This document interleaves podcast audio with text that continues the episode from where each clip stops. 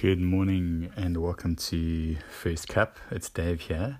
Um, thanks so much for joining us uh, this morning, whenever it is you're getting around to listening to this. This morning, we're going to have a look at peace, uh, God's peace.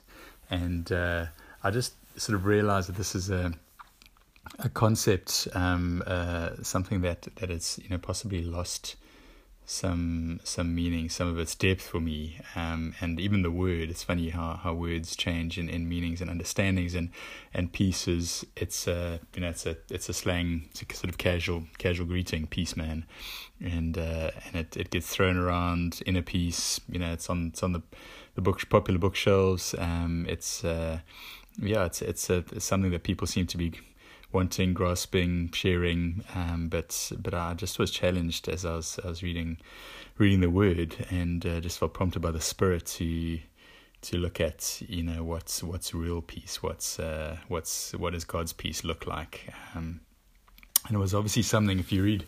It's in a lot of scripture, Old Testament and New Testament, and uh, it was obviously something that was very prominence that was very at the forefront um, of the early church and and uh, and the disciples. Um, every letter in the New Testament begins grace and peace to you from God the Father and the Lord Jesus Christ, or, or a, a, version thereof. And I, and I realized, to be honest, I, as I you know read read the letters, and that I tended to skip over it. That was kind of to get to the good stuff, um, to the really the chunky verses that this is it felt a bit like this is just Paul or whoever the writer was version of saying how's it to the church. Um so we just for this morning gonna gonna look at what is peace. It it it is a, a kind of slightly difficult thing to picture and and uh, and quite grasp. Um and sometimes it's it's almost rather an absence of, you know, war, an absence of of uh, heartache. Um and uh, yeah, um, this we're gonna just have a look at it and and and get a hopefully have our eyes open to to how wonderful uh, God's peace is, um, and what a wonderful fruit of the Spirit it is. There are there are many promises about peace, and and one um, that I picked out is Proverbs fourteen verse thirty: "A heart at peace gives life to the body." The the Hebrew word for peace, you no doubt know, is shalom um, which the which the Jews use as a greeting, um, and and shalom means it encompasses harmony, wholeness, completeness, prosperity, and tranquility. Isn't that a beautiful, beautiful picture? Harmony, wholeness, completeness, prosperity, and tranquility. And that's something that's very yeah, um, in the minds of, of, of Jews and, and, and shared when they when they greet each other with, with shalom. I've got a, a study Bible by Charles Swindoll, and he's he's got some wonderful living insights that he pops into pieces of scripture, and uh, and he really nailed it um, on uh, on John fourteen twenty seven, and he shares that peace is the divine gift of the ability to remain faithful, calm, and patient in spite of the panic of unfulfilled dreams, unpleasant circumstances, and unavoidable uncertainty. Isn't that isn't that a beautiful beautiful picture of, of peace? Isaiah 9, verse 6, uh, the prophecy about Jesus, one of the names of Jesus is that he's the Prince of Peace. So, this is very, peace is very inherent in who uh, in who Jesus is. And Jesus in that John 14:27 verse says, "Peace I leave with you, my peace I give to you." Isn't that powerful that that Jesus gives us, he's left with us and given us his peace. Um, and that that was John 14 at the as Jesus was preparing for the cross and, and sharing with his disciples that the his tried and tested peace that had carried him uh, sinless through through every trial and temptation um, that he was then able to, having modeled, that he was then able to give to his disciples and and by the Holy Spirit give to us today. Ephesians six verse fifteen refers to the gospel of peace. So so peace is very at the heart of the gospel is peace, and, and most fundamentally, Jesus came, lived, and died to bring peace between man and God, between us and God. What a glorious peace to know our sins have been forgiven and that we've been adopted as sons and daughters. So we have peace between man and God, and then that peace extends to those around us, and even peace with ourselves.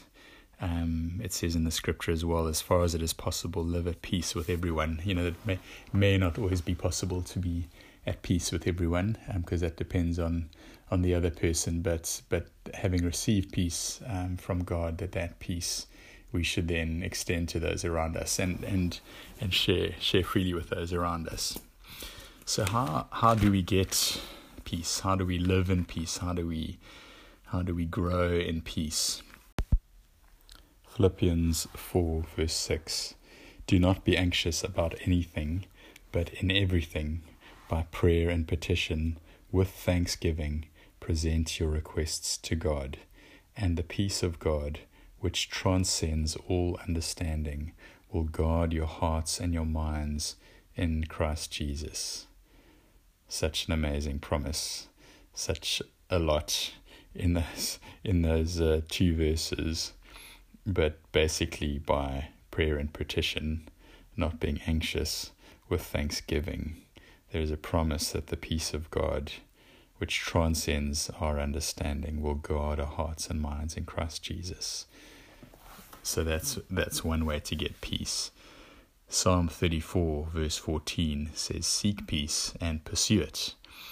So so peace is something that we can be mindful of and uh, we can ask God for and we can pursue it actively in terms of even how we respond to situations. We can choose to to remain in peace, to to lean into God's peace.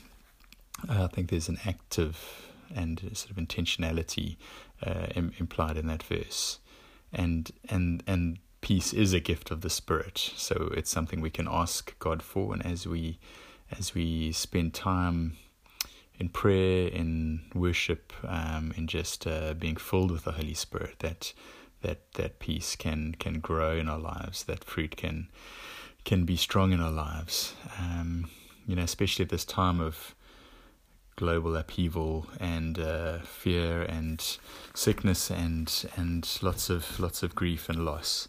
Um, we need to be still and know that He is God. Psalm 46, verse 10 Be still and know that I am God. I will be exalted among the nations. Lord God, we thank you for the amazing gift of peace. Thank you, Jesus, that you're our Prince of Peace, Lord, that you've you bought peace for us with God on the cross by your blood. Thank you that yeah, Holy Spirit, that you grow peace in our lives as a fruit of you, Holy Spirit.